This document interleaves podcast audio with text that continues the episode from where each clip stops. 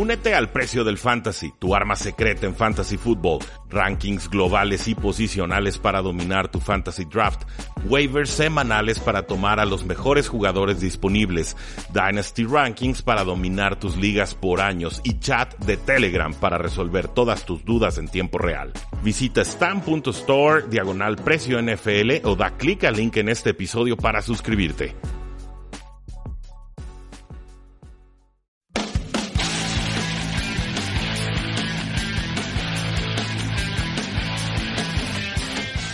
Saludos a todos y bienvenidos a un programa más de Tres y Fuera, donde la NFL no termina y nosotros tampoco. Mi nombre es Rudy Jacinto, me encuentran en Twitter como arroba paradoja NFL y se han dado varias noticias a lo largo de esta National Football League en esta semana que no tendrá un juego oficial de la NFL, sí un Pro Bowl el fin de semana, pero aún así las noticias están que arden. Una disculpa por no subir el episodio el día de ayer.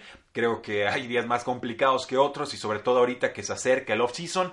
Creo que en ese periodo volveremos a una programación de tres episodios por día, un lunes, un miércoles y un viernes, salvo que se dé alguna noticia muy importante o que eh, no nos alcancen esos espacios para darles todo el contenido NFL que estamos esperando. Tengo otras eh, funciones, otras profesiones, otros trabajos que cumplir, pero también le estamos invirtiendo mucho tiempo a tratar de crecer esto de tres y fuera, eh, tratar de innovarlo y eso lo van a poder descubrir próximamente a inicios de febrero. Pero no diré más y pasemos entonces a las noticias de la semana. Ninguna de ellas más importante, por supuesto, que el retiro de Eli Manning se va de la NFL después de 16 temporadas al frente de los gigantes de Nueva York. Un inicio de carrera eh, controversial, diría yo, y me parece no es exagerado el, el término, es seleccionado por los Chargers, se rehúsa a jugar ahí, obliga al equipo, a la franquicia a hacer una negociación con los gigantes de Nueva York y es así como muchos años después este jugador de 39 años, dos veces MVP del Super Bowl, se retira con un récord de 117 victorias y 117 derrotas. Aunque usted no lo crea, también termina como el séptimo jugador con más yardas aéreas de la historia, 57.023 yardas, y también el séptimo con más pases de touchdown en la historia de la NFL, con 366.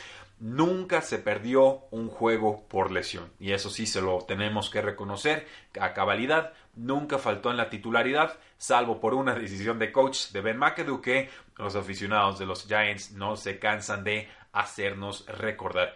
Por supuesto, su carrera también tuvo muchos altibajos, uno de los mariscales de campo más interceptados, eh, por momentos también costándole el puesto a, varios head coaches. Logró reflotar de alguna manera su, su, valor como mariscal de campo en los primeros años de Ben McAdoo, más pases cortos, más eh, West Coast offense, más eh, pases de timing y así tratar de deshacerte del balón rápido, que no te capturen, que no recibir tantos golpes. Es una buena manera de prolongar la, la carrera de un mariscal de campo y me parece que Eli lo aprovechó dos años pero ya de ahí en adelante no, no había esquema que disfrazara que el brazo ya no estaba y que no estaba elevando tampoco el nivel de sus compañeros. Ya era, lo pusieron de titular casi por de facto, por tributo. A las pocas semanas entre Daniel Jones lo hizo mejor y entonces ya Eli Manning, agente libre, no quiere ser suplente en otro equipo y no le interesa jugar en otra franquicia. ¿Cómo vamos a recordar a Eli Manning? Cada quien tendrá su opinión. A mí me parece un, adecuado mariscal de campo, un coreback promedio con dos destellos en postemporada, uno en el 2007-2008 y otra en el 2010-2011, las dos veces ganándole a los Patriotas de Nueva Inglaterra. Una de ellas un pase de 32 yardas al casco de David Tyree en una escapada que termina valiéndoles un Super Bowl. Y la otra un pase de 38 yardas a Mario Manningham a la banda entre dos defensores. Un pase absolutamente perfecto. Y quizás para muchos el haberle eh, arruinado la fiesta a los Patriotas en esas dos ocasiones, sobre todo en aquella de la temporada o posible temporada perfecta, les alcanza o les baste para meterlo directito al Salón de la Fama. Tuvimos esta discusión en Twitter y, y voy a respetar todas las opiniones, pero la mía es que la carrera de Eli Manning no alcanza para ser un Hall of Famer, a pesar de que creo va a entrar al Salón de la Fama por lo que representa en la franquicia de Nueva York, por las dos victorias, por supuesto, ante los Patriotas de Nueva Inglaterra, pero sobre todo porque muchos de los votantes que son periodistas eh, residen en Nueva York y suelen ser muy localistas al momento de hacer estas eh, votaciones. Entonces, desconozco si es una opinión controversial o no. Sinceramente, eh, no me importa. Para mí, no es un Hall of Famer, le respeto su trayectoria, le respeto sus anillos, le respeto su ética de trabajo, todos sus compañeros hablan maravillas de ellos, simplemente creo que se necesita ser más consistentemente eh, ese top quarterback 10 o quizás top 5 de tu generación y para mí en realidad Eli Manning nunca fue un quarterback top 5 de esta, de esta camada, ¿no? Preferiría un, un, Peyton Manning, un Tom Brady, un Drew Brees, un Big Ben, un Philip Rivers, hasta un Tony Romo, en, en fin, o sea, algunos de esos nombres seguramente a ustedes no, no les guste más con Eli Manning, pero para mí, eh, si hay tantos nombres adelante de ti en cuanto al promedio, el consenso, la producción de sus carreras, en cuanto a lo que haces en el sentido anotador, pero también en, no entregas de balón, y las veces que llegas a postemporada y qué tan lejos avanzaste en postemporada, etcétera, eh, para mí no alcanza. Sé que esos Super Bowls son, espectaculares y demás, pero llegó cuatro otras veces a postemporada y las cuatro veces perdió la primera. Entonces tampoco es que cada vez que llegara a, postemporada eh, fuera un Super Bowl automático, ni mucho menos, ¿no? En fin, creo que es una figura polarizante en muchos sentidos, no por él mismo, sino por la producción de altibajos que tuvo en su carrera. Y simplemente eh, recuerden, o yo soy de esta idea, el Hall of Fame entre o no entre, y yo creo que va a entrar es secundario. Y no sé cuántos analistas opinen eso, pero para mí lo que digan 50 periodistas allá en, el Monte Olimpo del fútbol americano lo puedo tomar en cuenta, pero en realidad no, no es lo que trasciende para mí. Para mí, eh, la forma en la que el jugador es recordado por los aficionados propios y extraños es en realidad el legado del jugador. Entonces, Hall of Fame, hay mucho tema político, mucho tema regional, muchos temas extra cancha ahí que, que se pueden debatir o incluir o no, para mí, la forma en la que la afición decide recordar a un jugador es su verdadero legado. Entonces, Eli Manning, muchas felicidades por una excelente carrera y mucho éxito también en todos los proyectos que tengas a futuro.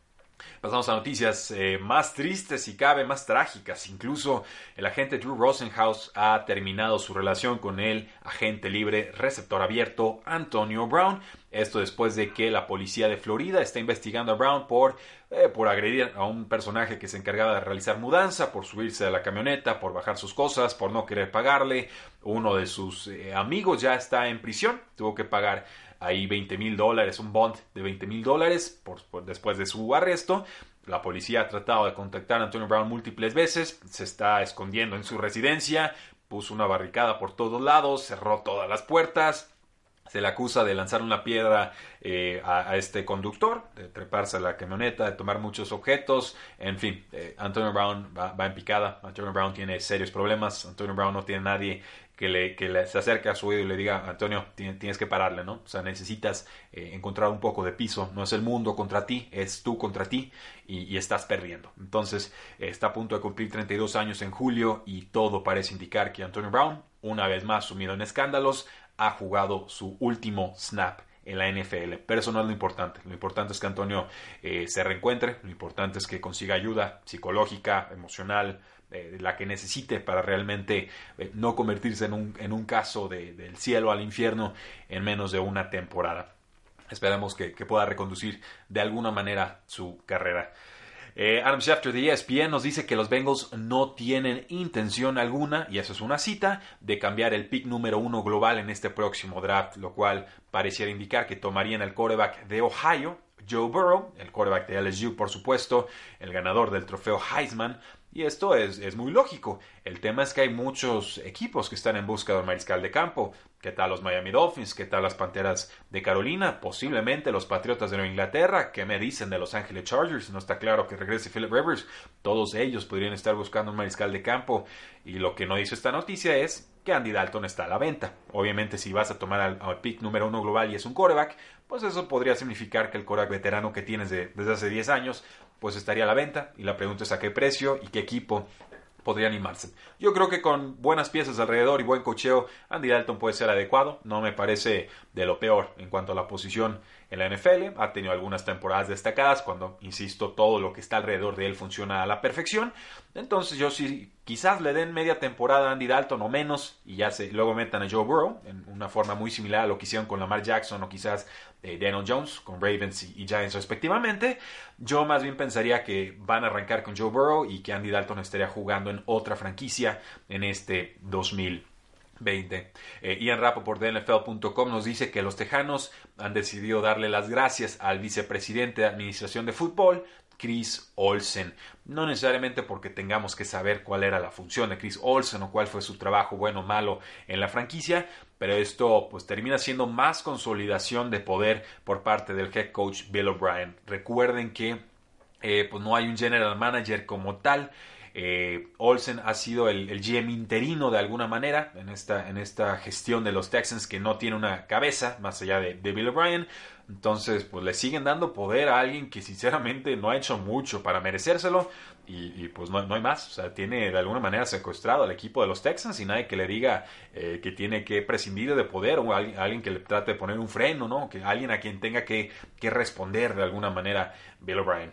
En fin, si eso es lo que quieren adelante, a, a mí no me gusta para nada esa, esa dinámica que se está gestando en Texas. Eso sí, contrataron al coach de línea defensiva Anthony Weaver como coordinador defensivo. Está reemplazando entonces al veteranísimo Romeo Cornell, que para mí había hecho un buen trabajo con los Texans a pesar de todas las lesiones que llegaron a tener en todas estas temporadas recientes. Weaver ha estado con Bill O'Brien desde el 2016. Y es cierto, la, defensiva de Texans quedó mucho a deber. Fue la quinta que más puntos permitió. Pero, ¿han visto el roster? O sea, pues, ¿qué estaban esperando, no? Y a mí me parece que por momentos Cornell los hacía competitivos y que, pues, bueno, prescindir de sus servicios es, es, osado. Veremos cómo termina funcionando esto qué jugadores tienen que eh, regresar a este equipo, pues que JJ Watt regrese a plenitud de condiciones, también que Bradley Roby tenga más salud. Esta adquisición de agencia libre estuvo muy mermado esta campaña por el tema de lesiones en la secundaria. Con los Vikings, pues el coach o head coach asistente y asesor ofensivo Gary Kubiak, ¿se acuerdan de, Gary Kubiak? Pues bueno, ahora va a ser el coordinador ofensivo tras la salida de Kevin Stefanski, el nuevo head coach de los Cleveland Browns. El sistema de juego ya lo conocen, mucho correr, correr por zona, que los lineados ofensivos no sean tan pesados, que puedan hacer recorrido lado a lado a lo largo del campo. Y bueno, aquí van a seguir jugando con el play action de Kirk Cousins, darle todos los acarreos que pueda tener Dalvin Cook y por supuesto, pues tener a sus dos receptores estrellas, tanto Adam Thielen como Stephon Giggs en el juego aéreo. Entonces, no esperaría ver mucho cambio de la ofensiva de Vikings del 2019 al 2020 con los Browns. Parece que no van a contratar a un coordinador ofensivo y pues esto podría ser extraño porque Kevin Stefanski pues va a ser el nuevo head coach y no digo que no pueda dirigir una ofensiva, ya lo viene haciendo con los vikingos, pero la, gestión de, un head coach es muy amplia y es muy invasiva y es muy difícil estar mandando jugadas y además estar vigilando todo lo demás. Lo hemos visto con, con head coaches jóvenes que se quieren llenar de todas las funciones y a la hora de la verdad eh, se les complica mucho estar haciendo todas estas labores. Yo preferiría deslindarlo, creo que parece que se lo va a estar aventando él solito. Veremos entonces cómo es que empieza Kevin Stefanski esta temporada 2020. Con los Packers, pues el coordinador defensivo Mike Petting sí va a regresar como defensive coordinator de los, del equipo de Green Bay. Muchos pedían su cabeza, lo entiendo, es una es un coach, asistente, un coordinador que quedó de la época de Mike McCarthy. Y, bueno, hay algunas categorías en las que los Packers mejoraron, pero inconsistencias, inconsistencias, inconsistencias. El equipo acabó con el número 18 en yardas permitidas. Por supuesto, el repaso que les pusieron los San Francisco 49ers, por eso estaban pidiendo su cabeza. Eh, permitieron 285 yardas terrestres y 37 puntos en ese costado del balón. Entonces, eh, le han dedicado dinero, le han dedicado picks y no parece que esté del todo consolidado este roster defensivo. Creo que el 2020 será la última oportunidad que tiene Mike Petting para sacar adelante a este eh, costado defensivo, a este roster que tienen los Packers. Con los Panthers, pues llega el coordinador defensivo de Baylor, Phil Snow, ahora ser coordinador defensivo de las Panteras de Carolina. Él ha trabajado con Matt Rule por muchísimo, muchísimo tiempo. Las tres veces que ha sido head coach en Temple y en Baylor y ahora en Carolina, pues ahí ha estado Phil Snow a su lado. Es una persona de 64 años, toda, prácticamente toda su carrera la ha tenido en las filas colegiales. Sí llegó a ser coach de linebackers de los Lions del 2006 al 2008, pero hasta ahí. No sé, no podría platicarles en realidad qué es lo que puede aportar Phil Snow, pero en general a mí sí me está gustando la gestión de off-season que están haciendo las Panteras de Carolina. Con los Jacksonville Jaguars, pues van a contratar, o parece que van a contratar, todavía no está oficial, a Jay Gruden, el ex coach de los Washington Redskins, como su nuevo coordinador ofensivo. Eh, Gruden pues no tuvo mucho talento ofensivo, aún así de repente sacaba algunas buenas temporadas de Kirk Cousins, hay problemas de roster con Jacksonville, hay que mejorar la línea, hay mucho receptor número 2, quizás no hay un receptor número 1 consolidado, eh, Leonard Fournette está a punto de renegociar su contrato, no sabemos quién va a ser el coreback titular, si Gardner Minshew, Nick Foles o alguna tercera opción, eh, vamos, o hay, hay mucho que moverle a este roster que en ofensiva funcionó por debajo de promedio. Pero pues, pienso, me parece que Jay Gruden es una contratación más que adecuada. Con las Águilas de Filadelfia, pues contratan al exjugador Connor Barwin como eh, asistente especial del general manager, o sea, se va a la parte gerencial del equipo, va a cumplir muchas funciones, incluyendo el scouteo en el off-season. Ya está por ahí en las prácticas del East West Shrine Bowl y también está con el Senior Bowl que se está desarrollando en estos momentos. Entonces, exjugador, se enfoca ahora en desarrollo de jugadores, tiene 33 años y se retiró oficialmente en octubre. Me gusta mucho su, su, cambio de, trayectoria, su, su, carrera profesional y por supuesto le deseamos éxito con las Águilas de Filadelfia. Con los Titans, el coordinador ofensivo de Peace se retira después de 12 campañas en la NFL. Tiene 70 años, ha tenido algunos problemas de salud desde 2018 Estuvo con los Patriots, estuvo con los Ravens, estuvo con los Titans del 2006 al 2019. Eh, tuvo una unidad top 12 en cuanto a puntos permitidos por partido en todas sus campañas, menos en una. O sea, una carrera muy destacada. Y además, pues cerró de forma brillante su, su carrera. Mantuvo a los Patriotas a 13 puntos y a los Ravens a 12 en esta postemporada. Entonces, mucho éxito y felicidades a Dan Pease también por una excelentísima carrera. Y por último, este receptor, Antonio Callaway, ¿se acuerdan de él? Se los llegué a presumir, estuvo con los Cleveland Browns, mucho tema extra cancha, mucho tema de suspensiones, algunas cuantas lesiones inoportunas, todo el talento del mundo no lo termina de, consolidar, no es consistente y, y parece que ya cayó de favor con los Cleveland Browns, ya fue cortado, por supuesto fue suspendido incluso por el tema de, drogas, no sé si para mejorar rendimiento o si son drogas recreativas, pero este receptor Antonio Callaway acaba de firmar con los Tampa Bay Vipers de la XFL. Había dicho la XFL que no iba a contratar a jugadores con problemas extracancha, obviamente quieren juntar talento y pues ahí se pueden hacer de la, vista gorda con algunos casos muy muy puntuales.